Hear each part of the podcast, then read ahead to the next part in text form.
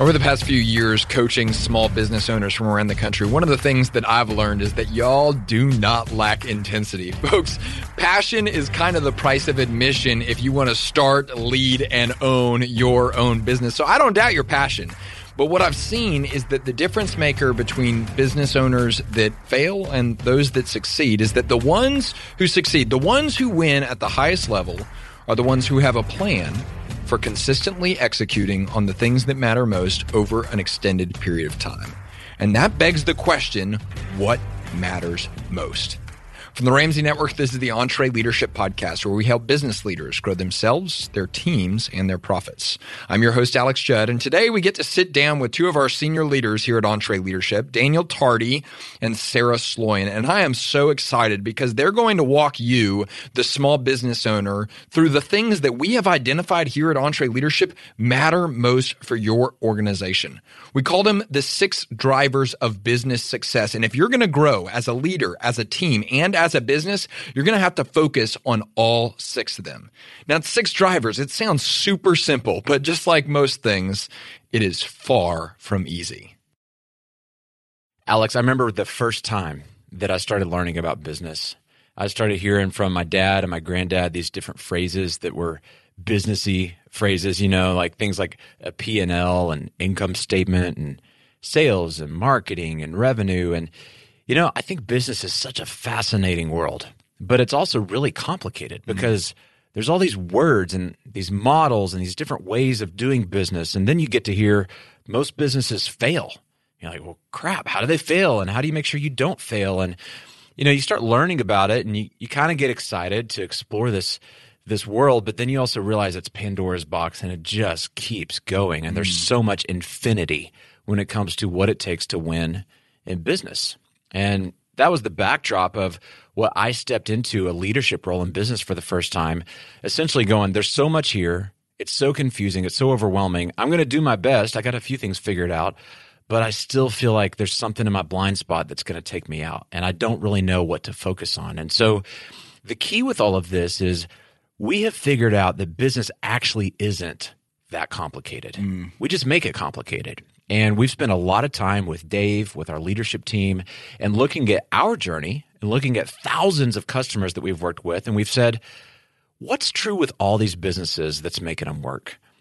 And what we figured out is it's really about six simple things that if you'll focus on these six things, you're going to win and you actually don't have to worry about anything else. And so mm. we took this very complicated, overwhelming space that for people like me, tend to feel intimidated with how much complexity there is and go, let's just put the cookies on the bottom shelf and go, what are we really talking about here? Mm. And I know the last time we had a conversation here, we talked about those different stages that we've really realized every small business, including our own, goes through from the treadmill all the way to the peak performer and ultimately the legacy builder. And it seems like, Sarah, that there's kind of like this option of like you can either wander through those stages on your own or you can follow a guided path. And it seems like the path is the better option for the business owner? I mean, it's my preferred option just because I feel like if I can get to where I'm wanting to go faster because someone else has forged the way and can say, hey, here are the key milestones. There's a reason why I don't usually take all the back roads when I'm trying to get somewhere fast. I like all the back roads when I've got the luxury of kind of, you know, if I'm just trying to see the sights, but if I'm if my purpose is getting somewhere, then I want to get there, you know, as efficiently as possible. So, yeah, I'd love having kind of a roadmap and and signs that I'm on the right path for those things. Well, and I would even argue you don't really wander from the treadmill to the the pathfinder to the trailblazer. Most people if they don't focus on these six areas they never actually get off the treadmill you know? So it's not just a matter of do you want to get there fast or slow or do you want to take the long way or the short way? Unfortunately if you stay on the treadmill and you don't focus on these areas one of them will become your blind spot or your achilles heel and cause you to stay on the treadmill so long that eventually you collapse. Statistically, that's what we see happens with small businesses who stay on the treadmill. Oh, yeah. And it's not even necessarily that the business fails, it's that you are then, your lifestyle's threatened. Most of these folks start their business for freedom. Mm-hmm. You know, they don't want to answer to other people, they want to go to their kids' soccer games, they want to make money to be able to afford to go on vacations. And if they stay on that treadmill, they never actually get to do those things. Mm-hmm. Well, and it's crazy. Sometimes it's like, unfortunately, we'll coincide with business owners. We'll meet them when they are just sick and tired of being sick and tired. And it's like, I'm just so fed up with being trapped by the thing that I built. And it sounds like that's what this path is about. Yes, totally. Yeah. I mean, I, I feel sad when I hear that because I know so many business owners, they believe that there's a better way. That's why they started but you, I mean, use the word feeling trapped by the thing they started, you know, and it's very normal for a small business owner to end up in that spot where they feel trapped, they feel desperate, they feel hopeless. Mm. And so, our goal with creating this framework and observing and researching what does it really take to win in business is to take that business owner who's feeling trapped and starting to wonder if they have what it takes and give them a clear guided plan that says if you'll just focus on these things you're going to win. Because what happens is that business owner starts thinking they're the problem mm. and they don't have what it takes. They're not cut out for it.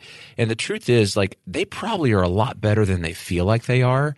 They just need a clear plan so that if they follow the plan, they combine that with their drive and their ingenuity, and then they're off to the races. And man, haven't we all been in that place where you're so overwhelmed and then you don't know what to focus on because mm. you're just at that point so stressed out yeah. that you just feel like everything's wrong and you're like, where do I even start?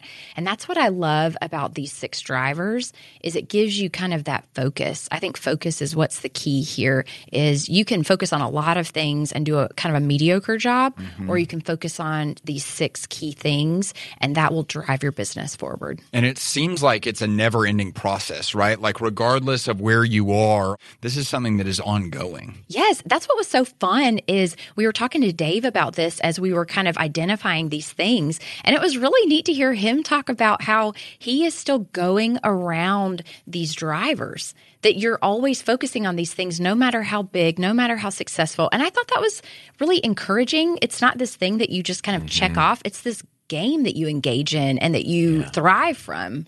Well, that's how you know that you've really hit on a principle, mm-hmm. you know, mm-hmm. because a principle is timeless and a principle is not contextual to a certain size of business or a certain industry, when something can essentially be universally true, and we believe these six drivers are universally true across all types of businesses, all sizes of business, and we've really stress tested this thing and tried to break it and make sure that that was the case. And when you refine it down and go, no, it's it's really stood the test of all the specific applications, small, big, you know, North North America, South America, Europe. I mean, all these companies like this is true in businesses everywhere, then you can go, okay, I can really I can really take this to the bank. Mm. I get super excited when I know that Daniel and Sarah and our leadership team are in a room locked in there with a whiteboard because I know that good things are going to come out of that. And that whiteboard always looks like a beautiful mind. But before we jump into each of these different drivers, where did this really come from? Like, as you step back and said, okay, let's observe and let's create a framework that every small business in America can follow to win, what were you pulling from and how did you come up with what you came up with? With? Well, it was a combination of things. I think we started with our own story. And when you look at how Ramsey Solutions has progressed over the decades, it's pretty incredible to look back on. I love hearing Dave. We, we really sat down with Dave and said, Tell us some stories.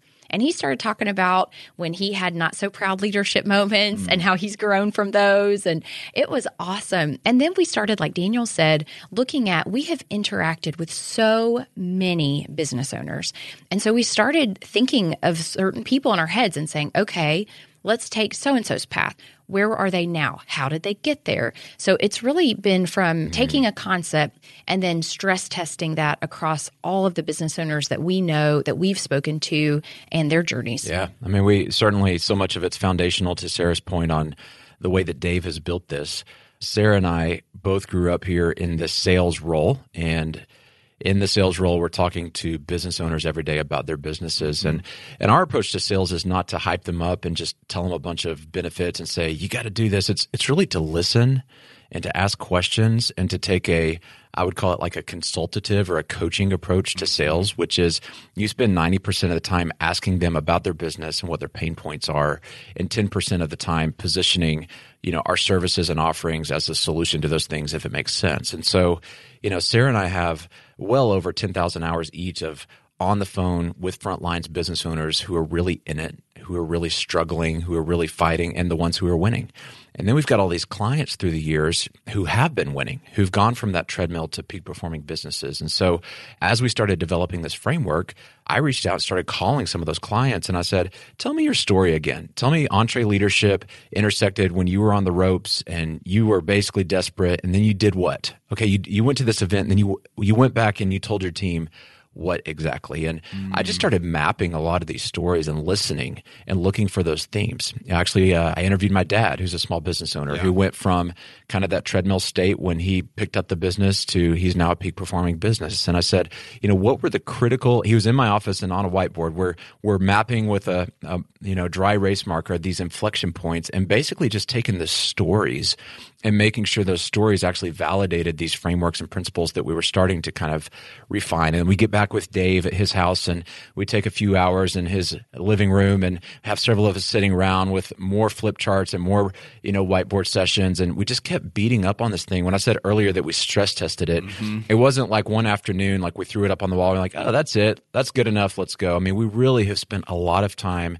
ensuring through research, qualitatively, quantitatively, sales calls, talking to people. You know, Alex, you're one of our coaches, and we've been talking with you and with our other coaches and going in the coaching process. Is this true of what's going on with these businesses who are going from again the treadmill to the peak performing businesses and so we've just been so excited to see that it's been validated over and over and over again and it stood the test of not only dave's story but thousands of real businesses out there not just a shiny idea that we just mm. kind of pulled out of our ear you know what was fun is last fall we had our Master Series event, and it was the first time we had talked publicly about the framework, the stages, and the drivers. Yeah, it was crazy. And it was a little nerve wracking because we had never talked. I mean, we had talked one on one, but we had never in a, such a large setting talked about these. What was it like four, 400, 600 I people? I think it was 650 people. Yeah. Okay. And uh, not that I was yeah, counting. It's like, I think 650. and so it was the first time we did this.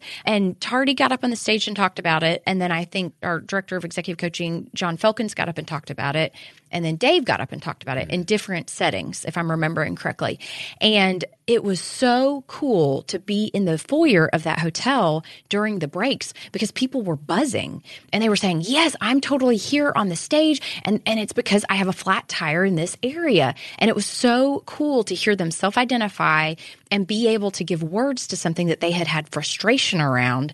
That really was the first mm. time for me where it just made my heart leap because we had done this homework. We had tested it, like Daniel said, across thousands and thousands of real businesses one on one.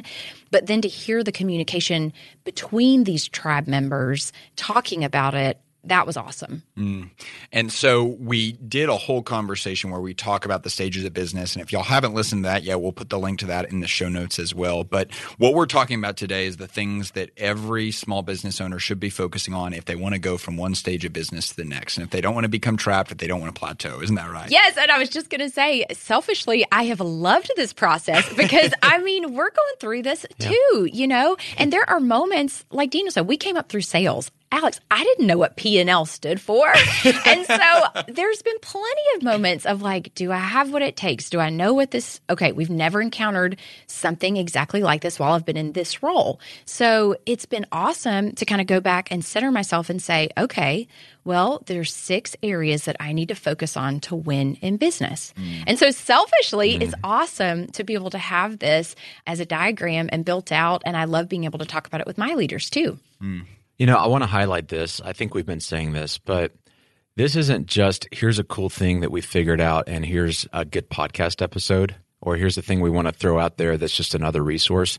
This is essentially taking the all you can eat buffet of all the EntreLeadership lessons that we've been putting out there for the last 15 years. And we're saying, this is the EntreLeadership plan this going forward is going to be the drumbeat of everything that we filter, how we produce content from EntreLeadership, how we organize our live events, how we do guest selection for our podcast.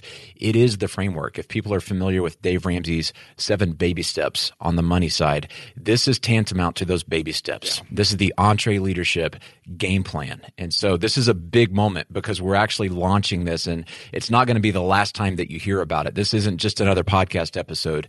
This is the framework framework. This is how we believe in EntreLeadership. You should be running your business. And we're going to continue to build on this platform. But this framework is the thing. So I want people to really tune in and take notes. And if you're, even if you're driving, maybe pull over and write this down because if you get these six things right, you are going to win in business. Mm, I love that. John Maxwell says that an educator takes something simple and makes it complex, and a communicator takes something complex and makes it simple. And to your point, what you just said is you said we're taking years of work and observation and testing and failure and success, and we're boiling it down into six critical targets. So let's dive into these. And the first one, I don't think that's an accident that this is first. It's the personal side of leadership. Why is it so important that this is the priority at the outset? Oh, gosh. Well, because you are the lid, right? Mm. If you're not growing, your business can only be as good as you are. And that's something that I've had to really confront. The reality is, what my business needs from me a year from now is very different than what it needs from me today. And so if I'm not continuing to push and grow, the business isn't going to be able to grow and everybody under me is going to be stagnant. And so personal has to come first. And you're right, these are in an order. They really drive, each one kind of builds off the others. And so you are at the center of your business and you are key to making all of this happen. And so that's why personal absolutely has to come first. Mm. You know, when I started in leadership, I was a terrible leader. And there was so much that I didn't know. Uh, there's so much growth that I needed to do personally. I had a lot of insecurities. I had a lot of ego. I had a lot of feeling like I had to have it together. And so I manufactured a lot of performing or showing off or, or trying to to fake my way through it. You know, the whole fake it till you make it. That's not really a great plan. You know, I mean, faking it out loud in front of a team when you really have no idea what you're doing, that's not good leadership and the team can pick up on it. But that was me and I sucked as a leader. And through some pain and through some feedback from people uh, letting me know how bad I sucked, uh, I started going, I don't want to stay here. I want to figure out, I want to be a good leader. And, you know, honestly, I, I, initially I wanted to be a good leader because it was about me becoming a good leader. But it wasn't until I figured out that that's not the right reason. That's not the calling to leadership. The calling is how can I better serve the team? How can I better set up the team to succeed? And I realized I was holding the team back you know, every problem that the team had really was a result of me not being a great leader. And so I had to do a lot of change in my heart and in my attitude and get really coachable and teachable and figure out how do I grow so I can be the kind of leader that my team deserves?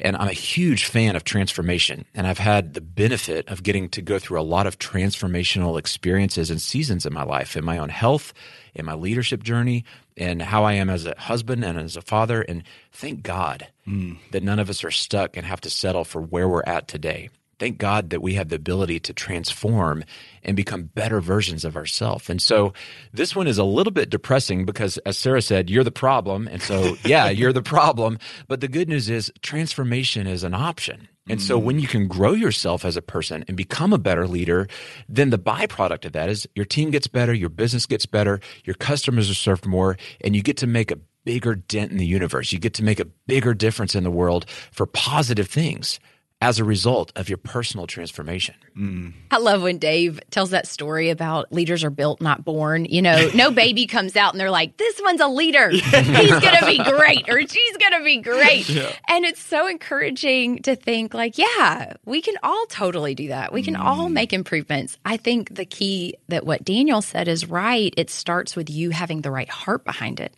If your heart is, I want to be a better leader so I can make more money in my business, I hate to tell you, that's not going to get you there. If your heart is, I want to serve my team better, I want to serve my clients better, and I want to grow so that I can do that, man, the sky's the limit.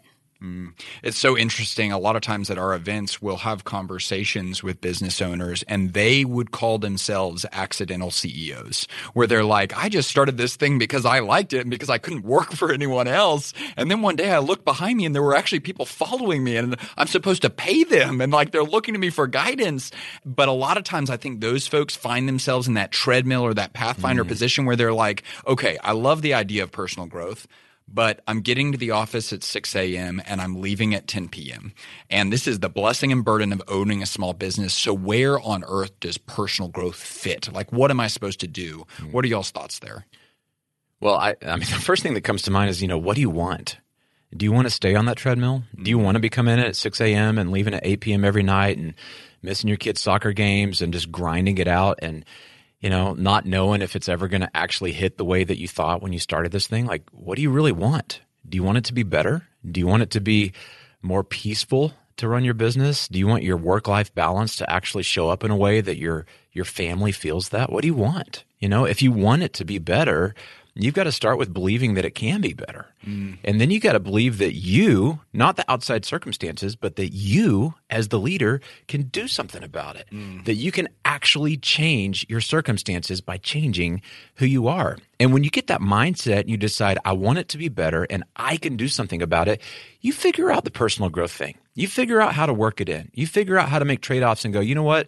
I'm going to let that little fire burn over there for a little bit and I'm going to go read a book so that today I'm getting better putting seeds in the ground so that I get new fruit tomorrow that's going to more than offset the fact that I let that little fire burn short term. You figure that stuff out mm-hmm. when your desire is deep enough. Mm, that's so good. I'd love to know just from y'all's personal perspective, is there a specific habit or a specific rhythm? Maybe it's talking to someone, maybe it's podcast, maybe it's book. Is there something you've applied yourself that has really been effective for you growing personally? Because I think it's different for every person, but I'd love to know y'all's perspective on that. Totally. So I'll start with the fact that I have three tiny kids and I have a team of 67 people.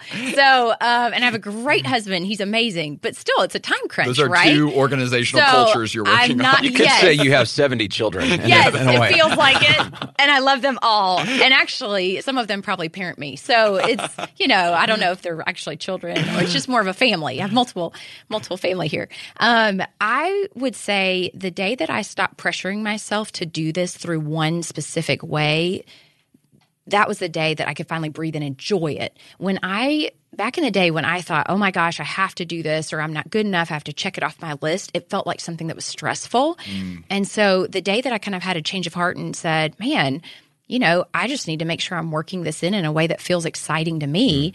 And if that means that sometimes I'm having incredible conversations with other thought leaders in the organization, man, that's awesome. It doesn't have to be a podcast. It doesn't have to be a book. Also, I think even if in the beginning you can build in 15 minutes at a time, I mean, it's just like when you start eating healthily or deciding to work out, like, it's a shock to your system if you try to go from zero to 60 in one day, right? Mm-hmm. So let's say first week you start by just adding in 15 minutes. My father-in-law gave me the best advice a couple of weeks ago. What he said is he commits to reading 10 pages a day. Mm. And he said he can get through a whole book in X amount of time because he's just knocking out 10 pages. And we all go, "Oh, 10 pages. That's fine." You know, or 15 minutes, sure, I can do that. So I would say don't put pressure on yourself to have to do it like everybody else. Mm and just chunk away at it, just committing to it, chunking away at it a consistent amount of time. Don't worry about the actual amount of time. Just consistently do it. That's the key. Mm. You know, I, I think Sarah's exactly right. What I hear her saying, and I would I would wholeheartedly agree with, you've got to figure out what works for you. And wherever it is, if it's in a book, if it's in a coaching session, if it's with a mentor, it has to come from a place where you've got a burning desire in your belly where you're going, I'm going to figure this out. Mm. I'm not going to be denied.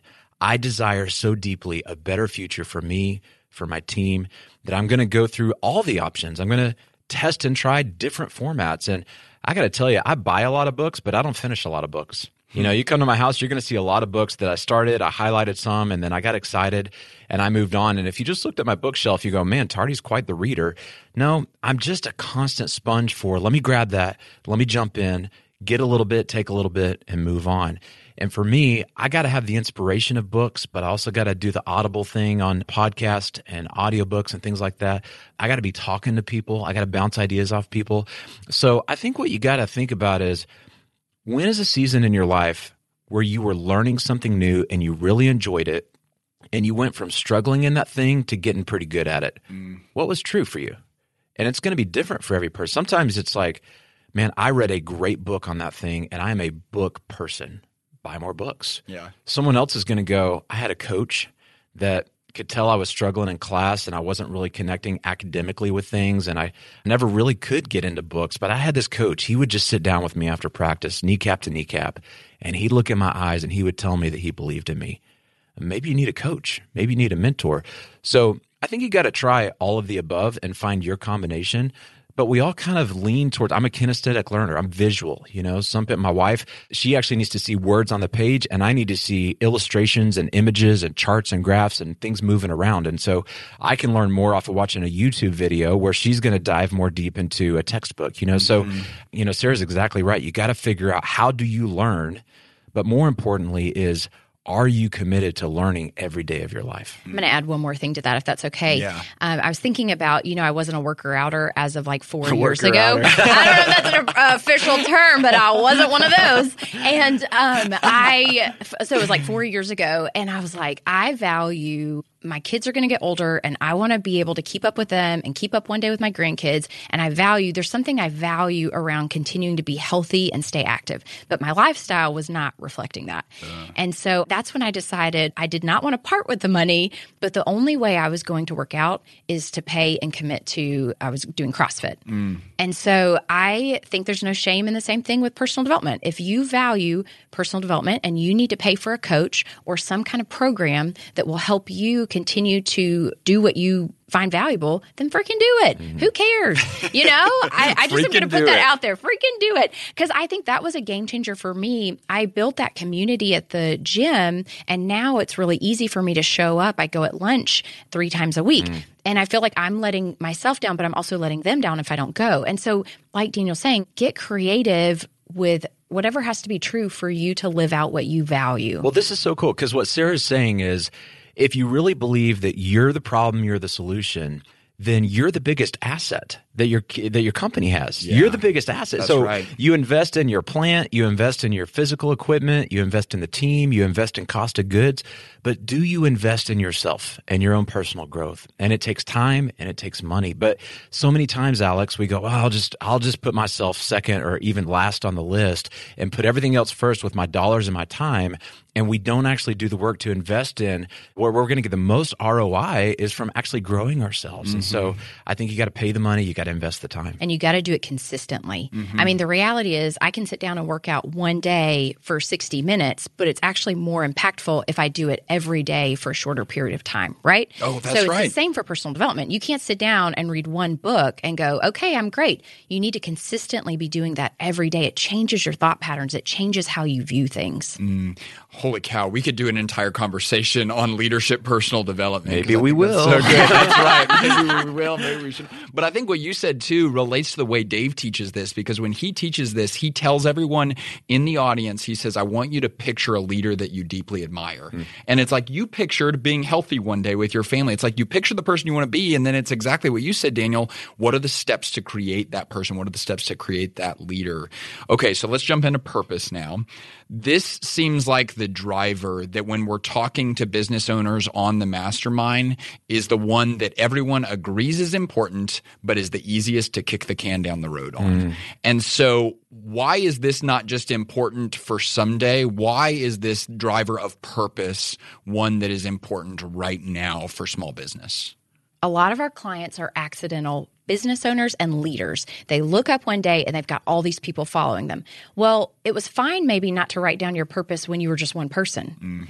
But you look up, you got 10 people, they don't know your purpose right? And so, how can you expect them mm. to deliver on what your business's promises to the marketplace if they do not have the understanding clearly in writing of why this business exists? Mm, that's so good. I don't know if I've told y'all this story before. There's a guy named Wayne. He's one of our business owners that we work with. I think y'all have met him at our events too, but he's from Texas. He's got this big handlebar mustache. And we were talking about mission statements and purpose. And he said, Alex, when we started this business, my mission statement was three words feed my family. And he's like that's because that's all he cared about. Yeah. he's yes! like can we put food on the table? If yeah. so we're good. And now he finds himself at this spot where it's like okay i've got to put a little bit more meat on these bones. So what would your advice be to wayne of like saying like okay we did that. We checked that box. We fed the family.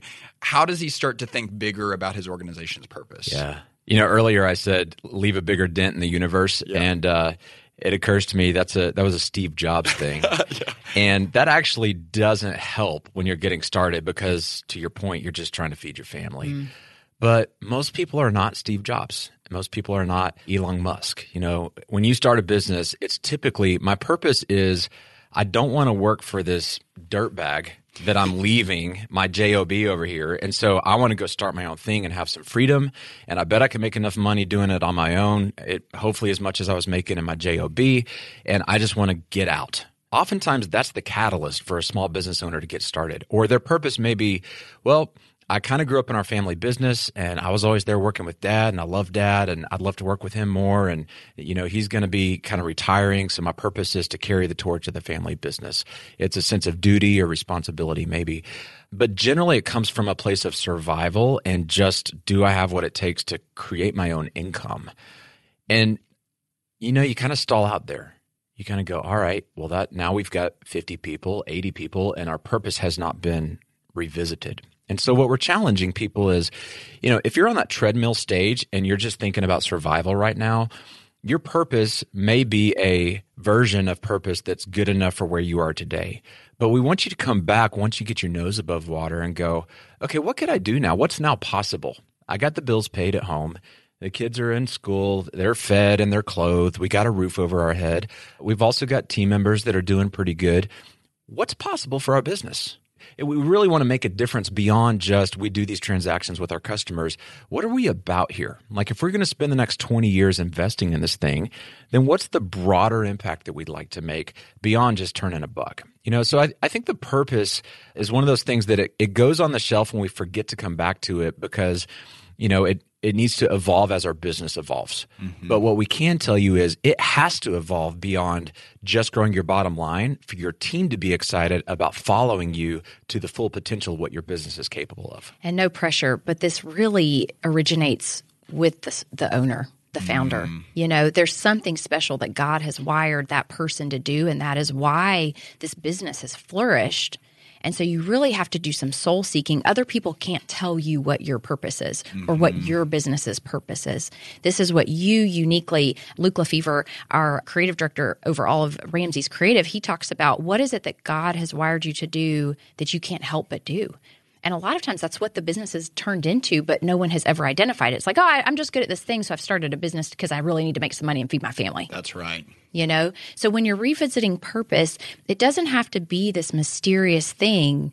Spend some time thinking about what is it you can't help but do? Or what is it out there that you're mad about that you want to change out there? Mm that is usually what kind of fuels your business. Mm. And our purpose here at Ramsey Solutions is providing biblically based common sense education and empowerment that create hope for everyone in every walk of life. We've said it a billion times. uh, and that word hope is really the centerpiece. Can right. you speak to what that gives you as a leader to be able to have that one mm-hmm. thing you can always point to as this is why we exist? Well, what it gives me and what it should, this is a good litmus test for do you have a good purpose statement? And that is, can the team get excited about going on that trip?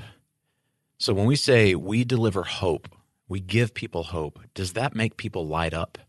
Is there something in every heart that's represented by the team in the building that kind of starts beating a little faster? Like, yeah, I, I want to do that. I want to be a part of something like that. So, you know, you think about your purpose your business should be a vehicle that takes you to the purpose destination mm. right purpose is where we go and your business is something that's going to it's going to turn down different roads and it's going to adapt and evolve and do whatever that vehicle needs to do to get the whole team to the destination of that purpose. And so that's why you know sarah's point earlier that's why we start with personal because personally as the leader who you are and what you're about in your life and the difference you want to make with your life should be directly impacting the purpose of the business and the destination that you want that thing to go on because you can have a hundred different companies that do the same thing. Let's say heating and air conditioning, but they have a hundred different purposes. They're going to go different directions. Some of them are just going to make money and provide some jobs.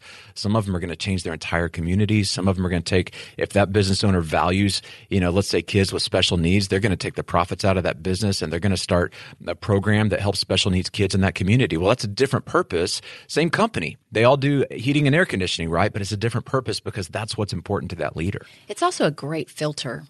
You know, it's what causes Chick fil A to not get outside of what it actually does, That's right? So good. I think it's so easy for business owners to be like, okay, well, I own a plumbing company. And so we're about plumbing. It's like, well, Chick fil A isn't about chicken, right? They're about way more than that. I love that you use that example. Um, okay, so we talked about personal, we talked about the purpose driver of business. Now let's jump into the next one. It's people. And we always say business is easy until people get involved, right? This is my favorite one. I love this one. okay, so explain that. You you just got it. This huge. Oh my gosh, smile I just love it. This Wh- is my favorite. Why Daniel your would have a different favorite because we're wired differently. Yeah. I love the people element of And I tolerate people. That's what Sarah's really saying. no, that's not true. That's not true. But we light up differently. Like I love the idea of building this team and rallying them around what we have said is the purpose to serve these clients. I love giving people, you know, believing in them more than they believe in themselves. I love giving them constructive feedback so that they can be the person that they want to be. I love just everything about that. The hiring, the firing, the accountability. Like I love all of it. Even the firing and the accountability. Well, I think done in the right way, right? Because I think if people want to, everybody has this vision of who they want to be, whether they've acknowledged it or not. And I think when you can, as their leader, tap into that potential, you're just holding them to what they said they wanted to be. Mm. That's so good, mm. man. Okay, Daniel, for someone that this isn't maybe it's not your favorite, it's something that you're really good at though, and it's something that you focused on. My assumption is that the reason why you'll say it might not be your favorite is because you're such a hard driving personality. Like you are a very results oriented person, you move really fast. And mm. I think that's a lot of the business owners that we work with a lot of the time. How have you developed in this mm. arena to make sure that people is a crucial priority? Because EntreLeadership is known in our business as really and putting people as a priority. So, how did you get there? You know, the journey I've gone on, Alex, is I started out in the business world and sales, really trying to prove to myself that I could figure it out. And I've always been very goal driven and objective driven. And it took me a while to realize that if I don't really value people and see myself as a part of a broader team, then it's going to be a really lonely journey. And I might even get to the top of that mountain, but I'm the only one there to enjoy the view. And that's a really sad place to be. And I think I come at business oftentimes from, like Sarah's saying, the business model and the strategy and the goals. But you do this long enough and people come in and, and they work with you and then they move on. And, you know, I've had some experiences where God has really brought me to the end of myself. I've had experiences where, you know, people that have worked for me have moved on and there's brokenness in those relationships. I've even had the unfortunate experience where somebody who moved on, um, I got the call that they passed away. And you get that phone call and you evaluate everything that your life is about. And you, you really question as a leader Am I being the kind of leader that's really empowering and building people in a way that's not about me and my agenda in this business, but it's doing what Sarah's talking about, which is unleashing their full potential, mm.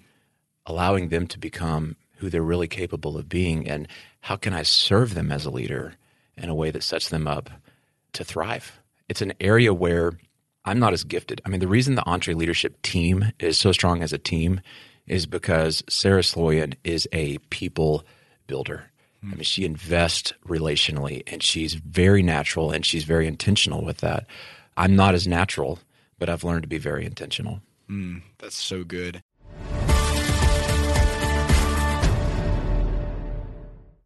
Hey, your small business has a lot of the same challenges that mega corporations do, but without a huge finance team to solve them.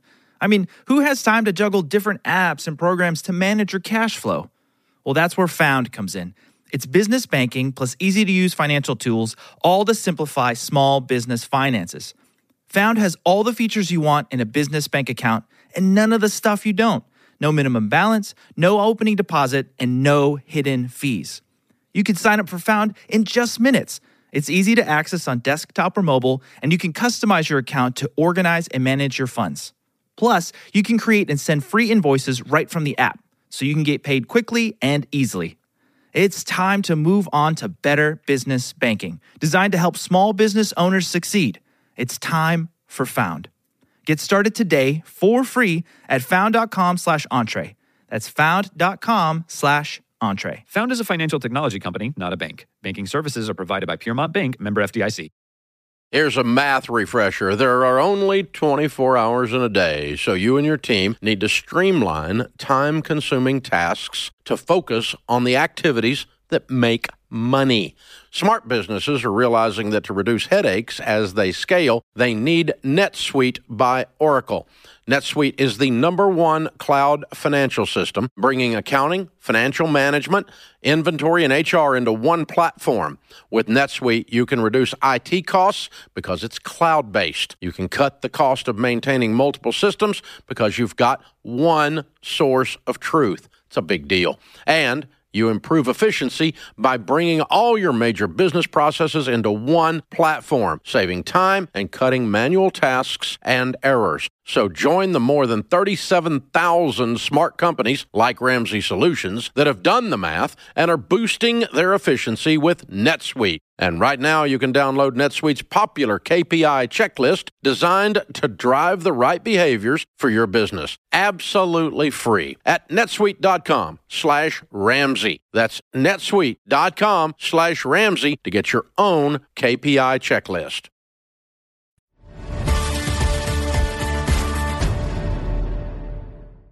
It seems like it's been an intentional decision on the part of leadership within our EntreLeadership team to make sure that we keep people a priority as we grow really rapidly. We're now 70 people. I think I was hire number 23.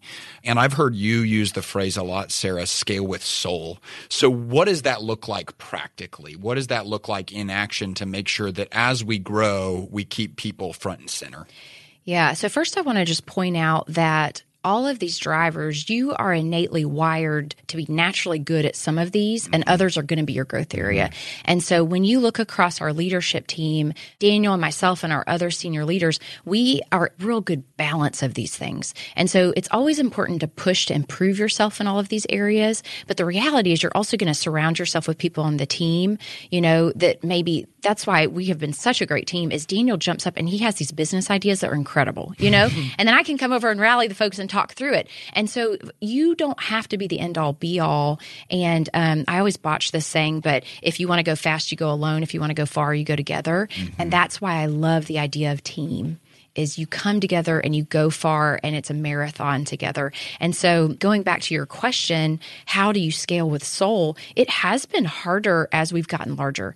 You know, when we all sat in cubicles that kind of opened up to each other and we were one lane, it was really easy. Communication was super easy. You just yelled up the thing like, "Hey, this person's coming to this event. Make sure you get on the info." You know, some of us still yell up the thing, but that, that some of that yes, doesn't change. Yes. So it was super easy, you know, when there were seven of us. And so I've really had to spend some time thinking about, and that's where we started our core groups is I started mm-hmm. realizing there's a magic to our salespeople and our developers being genuine friends. Because if you don't have trust, you're not going to move very fast, if at all. And in order to have trust, you have to have that proximity and you have to know each other's hearts. And in order to do that, you have to spend time together, right? Mm. And so I started thinking about how do I continue to make sure that our developers and our creatives and our salespeople and our content folks and our marketers don't all just kind of separate and segment themselves into their discipline. And so what we've been doing is core groups, and we even did it virtually this morning. It was really yeah, fun. That's right. Well, what that has also done too is like prior to that, everyone had a relationship on the team. Just everyone's relationship was with Sarah Sloy. And, and, it's like Sarah had 70 best friends. And it seems like part of what that's done is it's dispersed it a little bit so you're not the bottleneck on people having a relationship. Because that was the hard thing is I am so relationally driven that it kills me not to know. Like I have to know every single person's family, their spouse name, their child's name, how's that person doing? And I started finding that I was the bottleneck. I can't spend the time that I need to making sure that we're staying ahead strategically on vision and all of that good stuff if I'm spending literally all of my waking hours just checking in on 70 people's family members, you know? Mm. And I hate that. So I still am staying in touch, but I can't do that on a daily basis or even necessarily a weekly basis anymore. And so I had to take that and make sure that we still maintain that as a team. And so these um, core groups are awesome because the reality is we're all going to go through hard stuff in the course of a year, in the course of a couple years, people are going to have hard things happen Mm-hmm. and they need to have connection on the team to be able to talk about those things. So if they if they don't get a chance to talk about with their leader or if it's a situation they maybe don't feel comfortable with their leader, I want to make sure I'm giving them other outlets on the team to be able to talk through that and and, and have somebody that can have their back, bring them a meal, whatever, you know? and creating the environment where that feels right but not awkward. Yes, That's totally. good. Really totally. good. I want to talk about the the net result of doing everything Sarah's talking about Yeah. is you end up with a unified team. And if you don't have a unified team, there is no business model good enough. There is no marketing campaign savvy enough. And there is no product that is fantastic enough to compensate for the fact that you don't have a unified team. Because if you're fragmented at the level of the team, all those fragments will show up in everything that you take to the marketplace. And as your business scales, and you may scale, I'm not saying you can't scale, you may scale for a season, but then something is going to implode, and you will be able to do the autopsy on that and trace it back to the fact that you didn't have the unity. And the reason we don't have unity is because you're not doing the things Sarah's talking about, which is taking the time to build these relationships. Oh my gosh, and call out toxic crap. You know, all of us can stop right now. All of us, all of us listening, all of us in this room, because we're not perfect either, can stop and think about an example where there was something people related that was toxic and it got everything else off the rails. And so I can think back to like toxicity with people that we did not mm-hmm. address fast enough that then spread. And I spent hours and hours of my time then cleaning up that mess because I didn't address it soon enough. And instead, I should have been spending that time on things that were going to serve our clients and our team in a better way, not dealing with one person's brokenness that I didn't mm. address soon enough. I love that because that highlights that this specific driver is one that you can't ever really take your eye off of. It's just you've got to always have an eye on it. And then there are certain seasons where you need to even level up. And if it feels funny, you got to address it with these people. You know, don't kind of put your head in the sand and think, uh, I probably just heard that wrong. No. I mean, Stephen Mansfield talks about this. Explode it while it's a two. That's how healthy things happen. You wait to explode it when it's a 10, that's when things start to really break down and it causes hours of wasted time addressing it. So good. Okay, let's jump to plan. And this is the next one. So we did personal, purpose, people. And then the next kind of way that we build on this is having a plan. Explain to us what we mean when we say you need a plan for your business. What are we actually talking about with regard to that? It starts with what are all these people going to do? That's right. You know? it ties into that topic of unity. I got a team. Where are we going? What's my role? How do I know if I'm doing my job? So, you know, planning, it can get really sophisticated and it can get academic, but essentially in our world, what we're talking about is people need to understand why are we here? And you got to have a plan to communicate your purpose and your value and your mission statement. Everybody's got to understand why we're here. And then everybody needs to understand where are we going over the next three to five years as an organization? What's our heading? What direction are we going as a business? And then everybody's got to kind of, you got to align on if that's where we're going, where are we at today? And then we got to go, okay, what's in the way? What are we going to do about it? How are we going to clear those blockers? When we figure out how we're going to do that, that's our strategy. We start writing down and, and mapping with the team. We usually do this with, you know, whiteboard sessions and flip charts. It's one of my favorite things. I geek out on it. And everybody's like, why do you This is care where all the so awesome? And visuals come from that you were talking about. Like it's sketches. incredible. yes, it's awesome. I like coloring pictures and drawing, and it's an excuse to basically be a kindergartner at work and get paid for it. no, but what we're doing is we're we're getting the whole team to speak into where are we going and what's it going to take to get there, and then how do we turn that into a plan that we can take action on, that we can execute. And execute means everybody has a task walking out of this room. They know that they own that task. We all agree on what success looks like in that area because we built it together and then we wrote it down and then we said, okay, we're all going to come back and check in on this and you're accountable. And then when we check in, you're going to let us know this thing's going well or we got stuck and we got another decision we've got to make to clear that blocker. But when you get that momentum going, of a whole team bought into an entire plan that's been built together, it's been thought through, and it's a compelling vision for the future. That's how you get traction. That's how you execute. That's the magic in scaling a business. But you got to have the team to do it, right? Mm-hmm. So I, I'm going to go back and say if you don't have a unified team, it doesn't matter how good your plan is. But once you've got that team who's unified high trust in the team, high confidence that you're going to have my back. Then we put a great plan on top of that and we're bulletproof. Mm. We know our audience, right? We're talking to business owners, we're talking to entrepreneurs. And so they're going to listen to this and be like, okay, I need a plan. I need a, a plan. And they're going to get on the whiteboard. They're going to get with their team. They're going to draft a plan. And then they're either going to go for a walk, get in the truck, or take a shower. And they're going to have a new plan. And then they're going to wake up in the morning with a new plan. And then after that, they're going to have another yeah. new plan. And they're all going to be new businesses that they're going to start. so I think the greatest challenge is not this idea that like, oh, do I really need a plan? It's how do I stick to the freaking plan? Mm. Is that something y'all had to develop or is that something y'all had to work towards? Well, before we, I want Sarah to hit on that because absolutely. She's probably got oh, opinions oh, about how I've been that guy. Uh, I know she does. She's told me. But, you know, you mentioned that you're going to get a plan and then tell the team.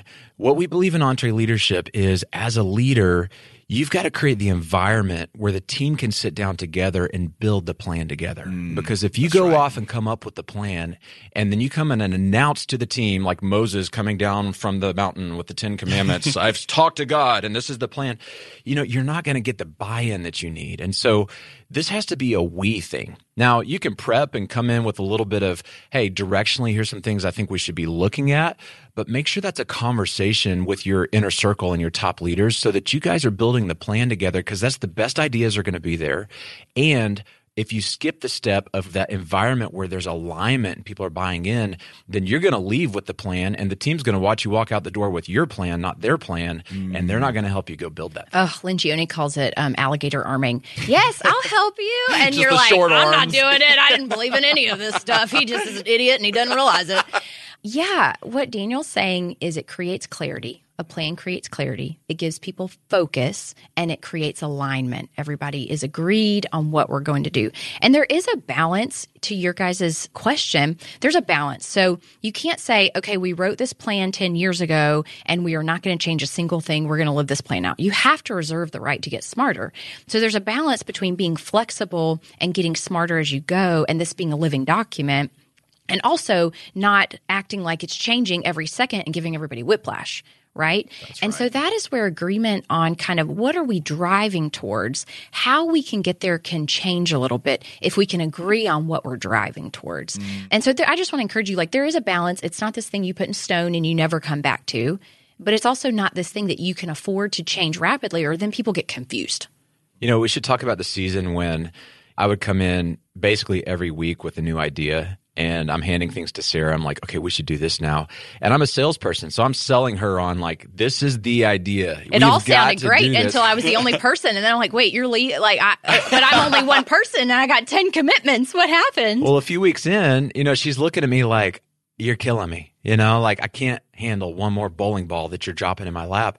And it was kind of this light bulb moment for me to realize oh, wait, if she's going to execute and her team is going to come around all the other ideas we've already committed to, they don't have the space and our resources and our time for one more of you know Tardy's crazy ideas that's just swooping in and they you know you call it swoop and poop like a seagull. You have you swoop heard that? In and, and drop your crap horrible. on the team and then you're out. It feels horrible too. Well, for me, it felt great because I was like, all right, I got to share my idea. They're going to do it, and I'd move on.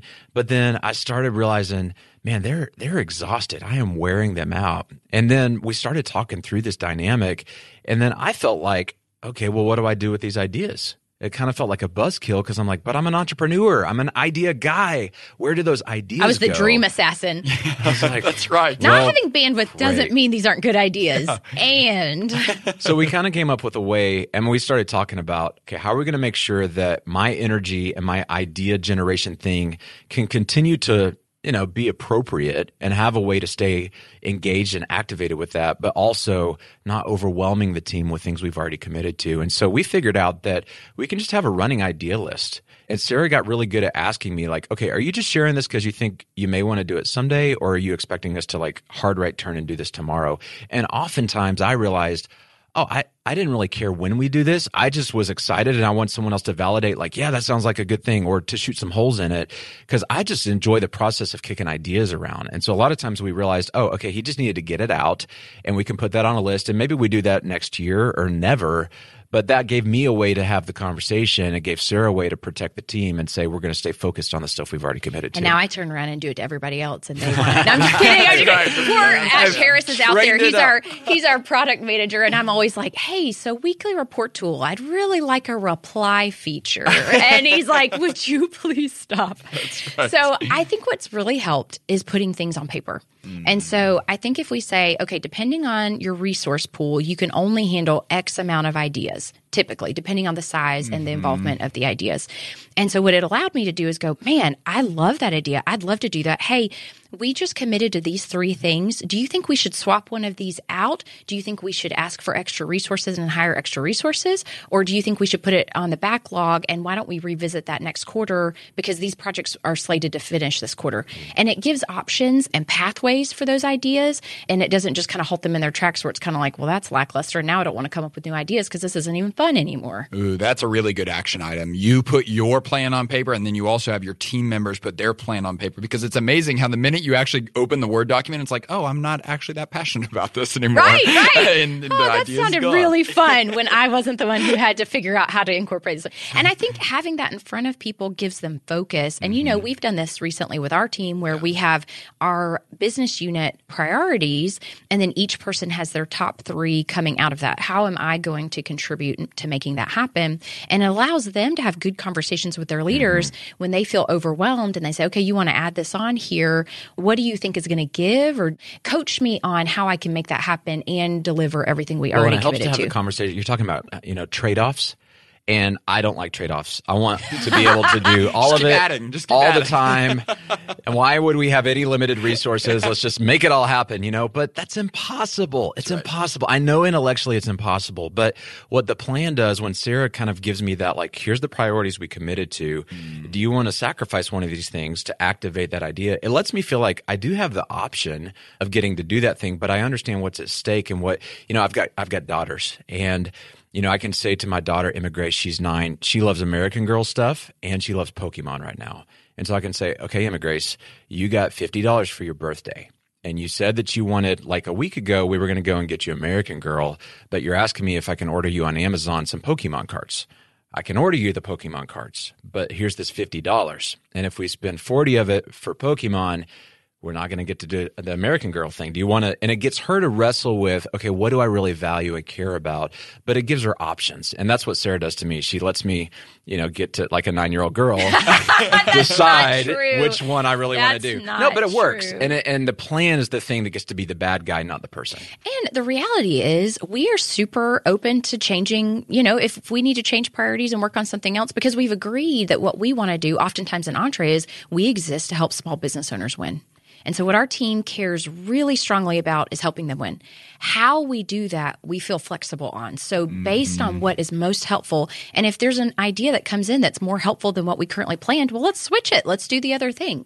But it helps you not be so willy nilly like, okay, now we're doing 20 things and everybody's stressed out. And That's really not good. that that's ever happened. That's right. Well, and you used the phrase before, and I want us to hit on that real quick because you, you used that phrase, I reserve the right to get smarter. And you use that with our team all the time. And I think what that does is that sets us expectations for us so that when there is a change, it's not like this is coming out of nowhere. It's like, oh no, we said we might do this. So I think setting expectations. We had to do that actually this morning. So, I mean, you know how fast things are changing right now. We are trying to push things out that would be helpful in this time as quickly as possible. And so our priorities are rapidly, we're like, ship that, ship that, ship that. Okay, switch over to this, do this, do this, do this. So I had a chat with the leaders via Teams this morning. That was, this is all new and I'm loving it. And I said, hey, here are the projects that we've decided to move forward on. Thank you. You know, and we're never going off on the side and being like, let's build a restaurant. Like these are things that we've all been talking about as a team. And I said, I know it feels like these things are shifting quickly. I want you to know that this is because we are continuing to get feedback from the marketplace, from our clients, and this is an intentional decision to move after these things. Mm-hmm. I, I think if you just kind of pretend that it's not a lot of change, people are going to eventually go crazy. If you let a little bit of the air out of the balloon and acknowledge, I know this is a crazy time. I know that we are working on different projects every single week when normally we have probably a month or multiple months to focus on a project at a time. We don't have the luxury of time right now. Our people are hurting. We're trying to get help in their hands right now. What they need is constantly evolving. People have a lot more grace and they can talk about it instead of mm. pretending the elephant isn't in the room. Yeah, so just call it out and acknowledge it. Okay, so we did personal, purpose, people, plan, and now we jump to product. And I know the way that we come at this as a team is we're not going to tell you how you should be doing HVAC, or we're not going to tell you how to plumb the toilet. We're not going to tell you what your marketing firm or your marketing agency should be doing with regard to Facebook ads. But we are going to talk about the differentiator that you can have as a business by how you deliver that product. Mm-hmm. So, can you speak to kind of what our core beliefs around this specific target are, Daniel? Well, let's define product. Okay. Okay. So this is the output of your organization to your customers. Mm. What's the value you provide? So it may be a physical product, it may be a service, it may be a combination of those things. You may be in the business to business space, you may be going direct to consumers. So those are all going to be unique to the type of business you're in, type of industry you're in. And we think you're probably the expert on that part. But what we figured out is the way that you deliver your product makes all the difference. You know, last year, Restaurant Business Magazine declared Chick fil A, we mentioned them earlier, as McDonald's biggest competitor in the fast food space. Uh, they're actually slated to beat out Taco Bell, Wendy's, Burger King, Subway. They're about to become the third largest restaurant chain in the next few years in our country. It's not because they have access to better chicken. In fact, you know, they're closed on Sundays and most of their labor force is teenagers. All these restaurants have the ability to make a sandwich. They didn't find 10 times better, you know, fryers to fry the fries in. They didn't find 10 times better point of sale software and cash registers to run people through. They, for the most part, have the same stuff as their competitors. But their differentiator is their absolute resolve to serve customers in a way that delights them, that changes the way they they they come into the store, they're having a bad day, they leave the store and now they're having a good day. Why? It's not how the chicken tastes. It's how the people interact with them when they're there. And so when we're talking about product, we're really just challenging you to stop and go, how are we serving our customers? Do we delight our customers or do we just provide a good or service? You know, do we do it in a way that actually makes us remarkable? Hmm. Do we do it in a way where they want to talk about us to their friends and family? And I would even go as far as say, if it's appropriate, are they our friends? Like, do we actually have real community with our customers in a way where we've got a relationship with them? My wife, she loves shopping with, there's this little boutique store in downtown Franklin, close to where we live, called Haley Bees. And she loves shopping there. She has cool clothes. It's trendy. It's, you know, whatever. I don't understand that world exactly. It's, I'm not their target audience. But Haley, the owner of the store, will text my wife and say, Oh my gosh, we just got this, this shirt in. I could totally see it on you. It's your style. You would love it. Do you want me to pull back one in your size for next time you come in? Well done, You know, Haley. like, Holy okay, cow. I'm like, I live down the street from there. Now I got to go see Haley. Awesome. Emily, Emily's been holding out on me. Okay. But Haley and Emily are friends. You okay, know? and let's call attention to the fact that we are now talking about Haley on this podcast. Like people are talking about it because Yeah. she's making a difference. yeah. Yeah, I mean that's the thing, and I, I think sometimes it's tough in business. You get so many customers, and you get going, and you're just grinding all the time. But the challenge for the business owner is, you know, oftentimes you started on the front lines. In fact, you may have literally been in somebody's crawl space installing the ductwork. Mm. And then you go back around and knock on their door, and Mrs. Johnson opens the door, and she says, "Well, hey, if, if you're done, come on in. I'll pour you a cup of coffee, and before you run, I, you know, I got some cookies out on the counter." And, and you had a relationship with Mrs. Johnson and then you hire somebody who goes out and services Mrs. Johnson's house, and then you hire more people to do the administrative work and the paperwork, and you look up one day and you spend all your time in your office, and you're not on the front lines or you're not on the sales phone calls anymore, and you know you can quickly become detached from the people that your business actually exists for. Mm. And so a lot of being really good at customer service and making sure that your team is as passionate about helping your customers as you would be is making sure that no matter how big you get, how busy you get, you don't ever lose that interaction with the front lines. I think about Dave Ramsey. You know, he has this baked in because he's on the phone three hours every day on the radio show, talking to real people still. After mm-hmm. 30 years of doing this, he still has that one on one conversation with somebody who calls in in tears because they're on the verge of bankruptcy and their marriage is falling apart and they're scared and they're asking Dave what to do you think that doesn't keep his heart and his head really engaged with where our customers are at and how we're serving them as a company? And then he can turn around and make sure that as his team members, we all connect to that same call that he just had. The head is engaged, but also the heart is engaged. And then that transcends down through the entire organization. Mm.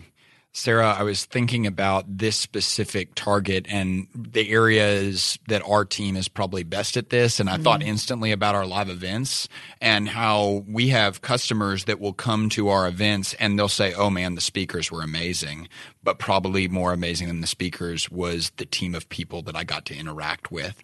So, what are some of the intentional decisions you and our leadership team have made, and some of the actions you've taken to equip and empower our team to provide our customers with such an unbelievable experience? It was really interesting. I guess it was probably a year and a half or two years ago. So, when our, let's take our summit event, when our summit event was first formed, Daniel and Kristen on our team and Joe on the live events team. Kristen was on the live events team at the time.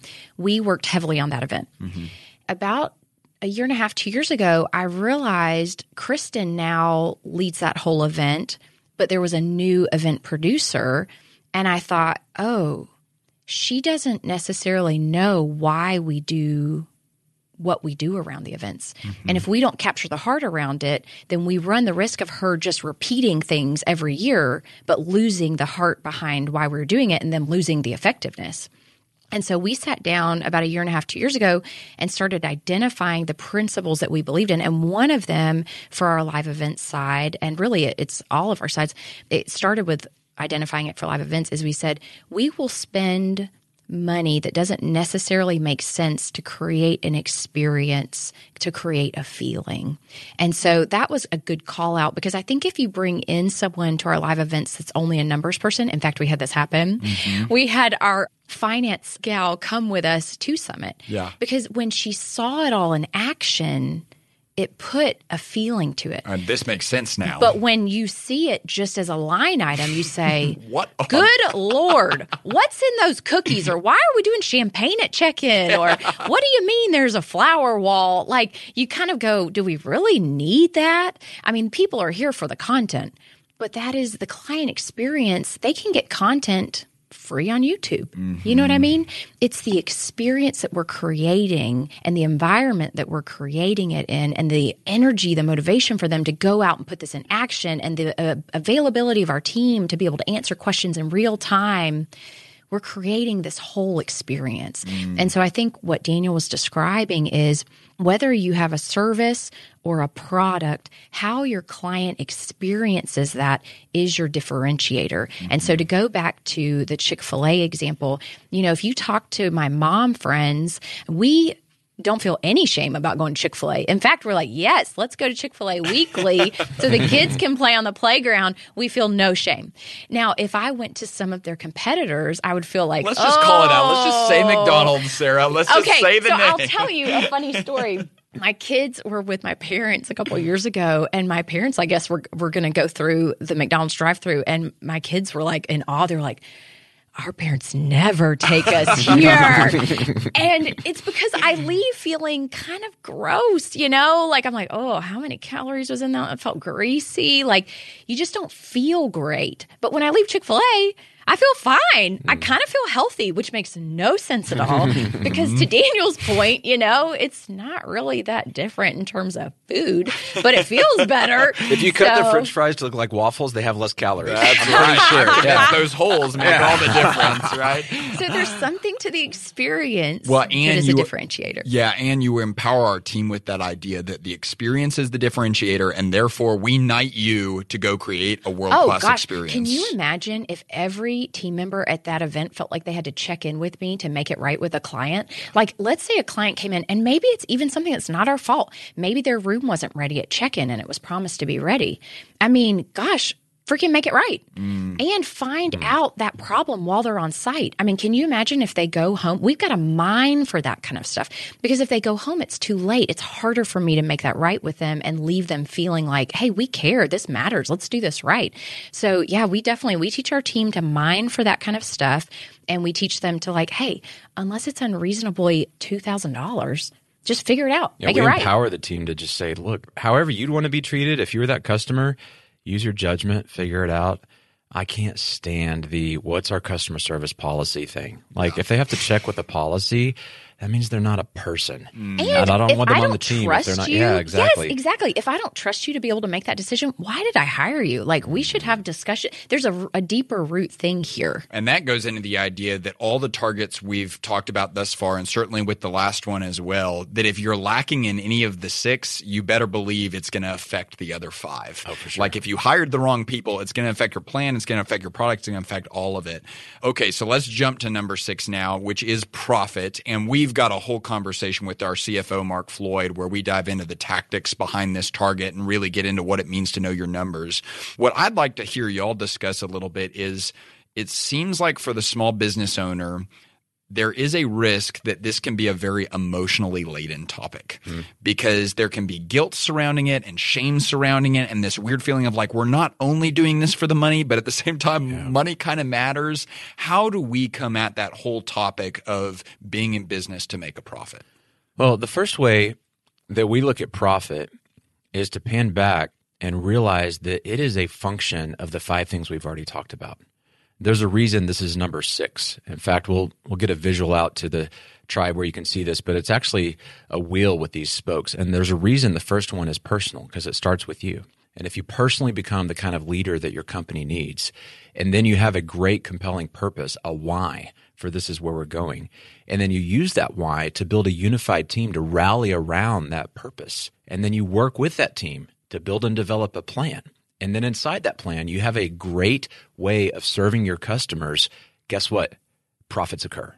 Hmm. Okay, so it's almost like a math function where it's like all five of these things above the line, you add them all up and they say the equal sign. Under the equal sign is profits. And so they're going to be the byproducts of serving people. We say all the time if you will just help enough people, you're not really going to have to worry about money. Okay, because profit is the applause that your customers give you for doing a good job. Mm. And so if you're looking at profit as an evil thing, that if I get more profit, somehow I'm stealing from the consumer base out there, I'm evil capitalist that just is all about me. Those people exist. But if that's your mindset about profit, you got to remember there's a couple ways to look at it. One is it's all about you and your lifestyle and you being a big shot. But at the end of the day, the other side of this is if you don't have profit, your business doesn't have oxygen. It's like a car with no gas in the tank. And so if you have a compelling purpose and your purpose is virtuous and it's noble and it's it's helping people in their lives, it's helping your customers improve the quality of their life. Well, if that's worth doing, then it's worth doing more of that. And to do more of that, you got to put gas in that car. Mm. And gas is in the form of profit. And by the way, if you're working your tail off, you should increase your lifestyle a little bit too. That's okay. We believe that you should improve your life, you should improve the lives of your team, and you should improve the lives of your customers. All three of those will occur when you grow your bottom line and you don't apologize for it. Mm, that's so good. And I think it kind of goes to that idea that Dave always talks about that like when you provide a service of value to someone, they hand you these green certificates that have presidents' faces on them. And it's like money doesn't have to be this big deal that we're afraid of anymore. Sarah, you always connect with our team that whole interconnection of we track money and we we track revenue here in our business. We've got scoreboards everywhere on our floor, but then you always draw attention back to that why. Can you speak to how you communicate that and the rhythm with which you communicate that to our team? Yeah, I think it's important to keep that purpose in front of us. So it's even as cheesy as in our stand up repeating, we exist to help business owners win. Mm-hmm. And then we talk about, okay, well, nobody around here, this is not a nonprofit. We all have families we have to feed, you know, baby needs new shoes, all that good stuff. and, um, and so Well, we, and you're taking your kids to Chick fil A every week. yeah, you know? Chick Fil A. Every listen, it's only the littlest. that, yeah. Oh my gosh, he's so spoiled. It's only the littlest, and he gets ice cream no matter what. Let's not even open the the can of worms. Um, but yeah, I think that really, I believe that our team should be educated on these things because there's a certain point where I can't run around and I don't want to run around and micromanage and make sure that we're making the right decisions, both in our spending and in our kind of driving top line. And so I want all of us to be educated in how a business happens. And it's not just for Dave and the board and myself to make money. It's that I want to be able to continue to pay you guys. I want to be able to fund these new projects. I want to be able to invest in our team. I have this dream of being able to invest in our team so that every single person gets to pick a personal development conference every year you know that's part of them working here mm-hmm. i want to be able to afford to do that and so i think when i can paint the vision of what i'm trying to do we all know we all have our own personal budgets I mean, the business has got to have a budget too. And it was really fun the other day when we got to sit down with the team and talk through that and kind of say, okay, here's what happens. There's a top line, and here's how you make that up. Here's the different lines of businesses that we have. And then there's expenses, and here's what goes into that. And it was really neat to get to have that conversation with the team. It gives them perspective. So when I'm saying, man, I understand we'd like to make that higher if I make that higher, that means I have to make a choice. Okay. We've got these people coming up that I'd like to give pay increases to. It goes back to the idea of trade offs. Mm. You know what I mean? That's and so right. I think the more perspective I can share with the team, and I think you speak to this because you can tell me if it's been helpful or not but the more perspective I can share in how decisions are made around that kind of thing and mm-hmm. why it's important and what we can do for our clients. I mean, there's some projects I'd love to do just for fun or just because I think they're needed. That's right. I would really like to have an 800 line, a crisis line for businesses in crisis. Now, that's not going to make us any money.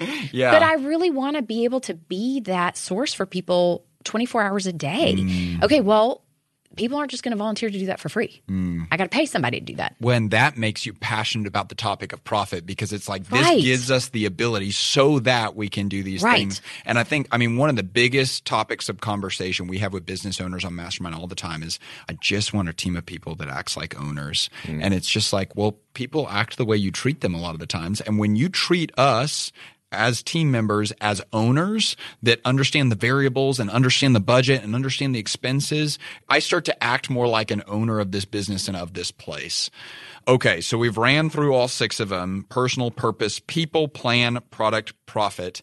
One of the things that I'm so excited about this next season for EntreLeadership and really the customers that we serve is how tactical we're going to get with this stuff over the course of the next several months and several years because we're going to get really into the nitty gritty of how do you actually make this happen for the stage of business that you are in. But we gave a lot of people a lot of information today. Mm-hmm. So, what I want to hear from each of you to close out today is what is the immediate next step you hope people take, and what is your encouragement for them to do it?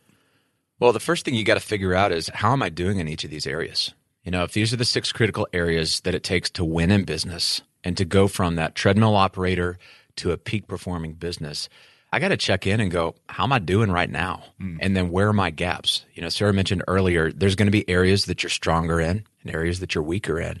And when we close those gaps, and when you, as a leader, start to intentionally work in each of these six areas and have a plan to grow in these areas, your business is going to rise up.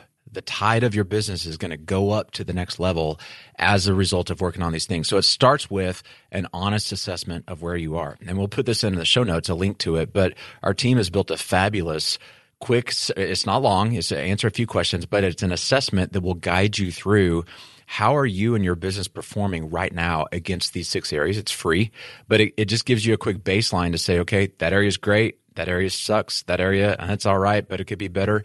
And then we're going to give you some action steps that are tailored to your assessment. You know, we're going to give you like, all right, based on where you need to grow the most right now, here's a really good starting point. So my challenge would be hit that link in the show notes, go take the assessment. It'll take you about five minutes and you will feel so powerful once you see your results because you'll know exactly what you need to work on to get to the next level. Mm. And that assessment, it's kind of like a look in the leadership mirror. It's like, oh, like, and some of us look in the leadership mirror and like, we're, oh, shoot, like we have a lot of work to do. So, Sarah, what is your final word of encouragement that the work is worth it? Yeah. Well, first, I want to encourage everybody that it's one step at a time. So I know it can feel stressful, like, okay, now I got to go do all these six things. Just one at a time. Mm. Take your reds and make them yellow and then take your yellows and make them green. That's all you have to do, one thing at a time.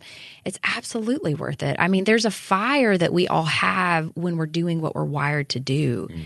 And there's a reason why you started this business. And so, don't you want it to win? Don't you want to fulfill that dream that you had when you started it? And so, this is a really easy, and we've taken this assessment. We have uh, tested and tested it. And like you said, you know, I think some people may be surprised, but a lot of us, it actually might validate what we kind of thought and to give you feel like, okay, good. Now I know and I can take that next step. Mm-hmm. Yeah. It gives you permission to double down in that area. Yeah, totally. Like, okay, there's no blind spots. I got it.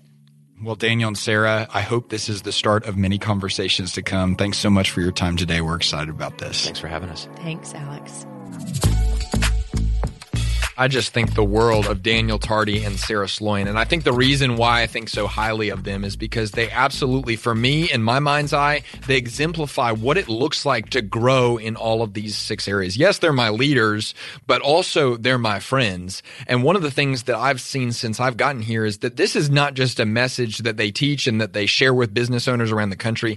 This is a message that they've lived, right? And they are actively expanding their lid on what it looks like to grow consistently every single day in all of the six drivers of business growth. It's just so cool to see when someone lives in alignment with the message that they're sharing. And here's the deal. We want that for you, the small business owner. We want you to expand your capacity. We want you to lift your lid in all of the areas that matter most. And that's why we created EntreLeadership Elite. That's where we walk you through a guided path that meets your specific needs as a business owner. So whether that's group coaching or one-on-one coaching or access to all of the incredible content that our team has created around each of these six drivers, we want to make sure that you are executing on the plan that matters most for your business. So if you want more information and to sign up for EntreLeadership Elite, text join elite to 33444. Again, that's join elite, all one word, no spaces, to 33444. We cannot wait to help you get real results in the areas that matter most.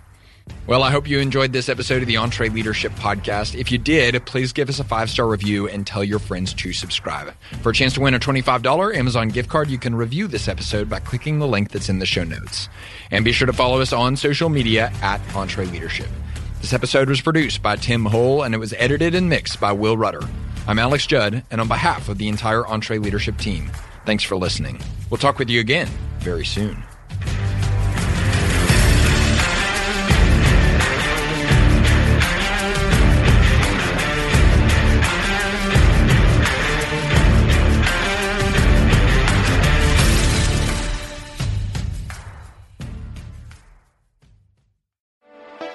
If you enjoy this podcast, you should check out other great podcasts from the Ramsey Network, like The Rachel Cruz Show.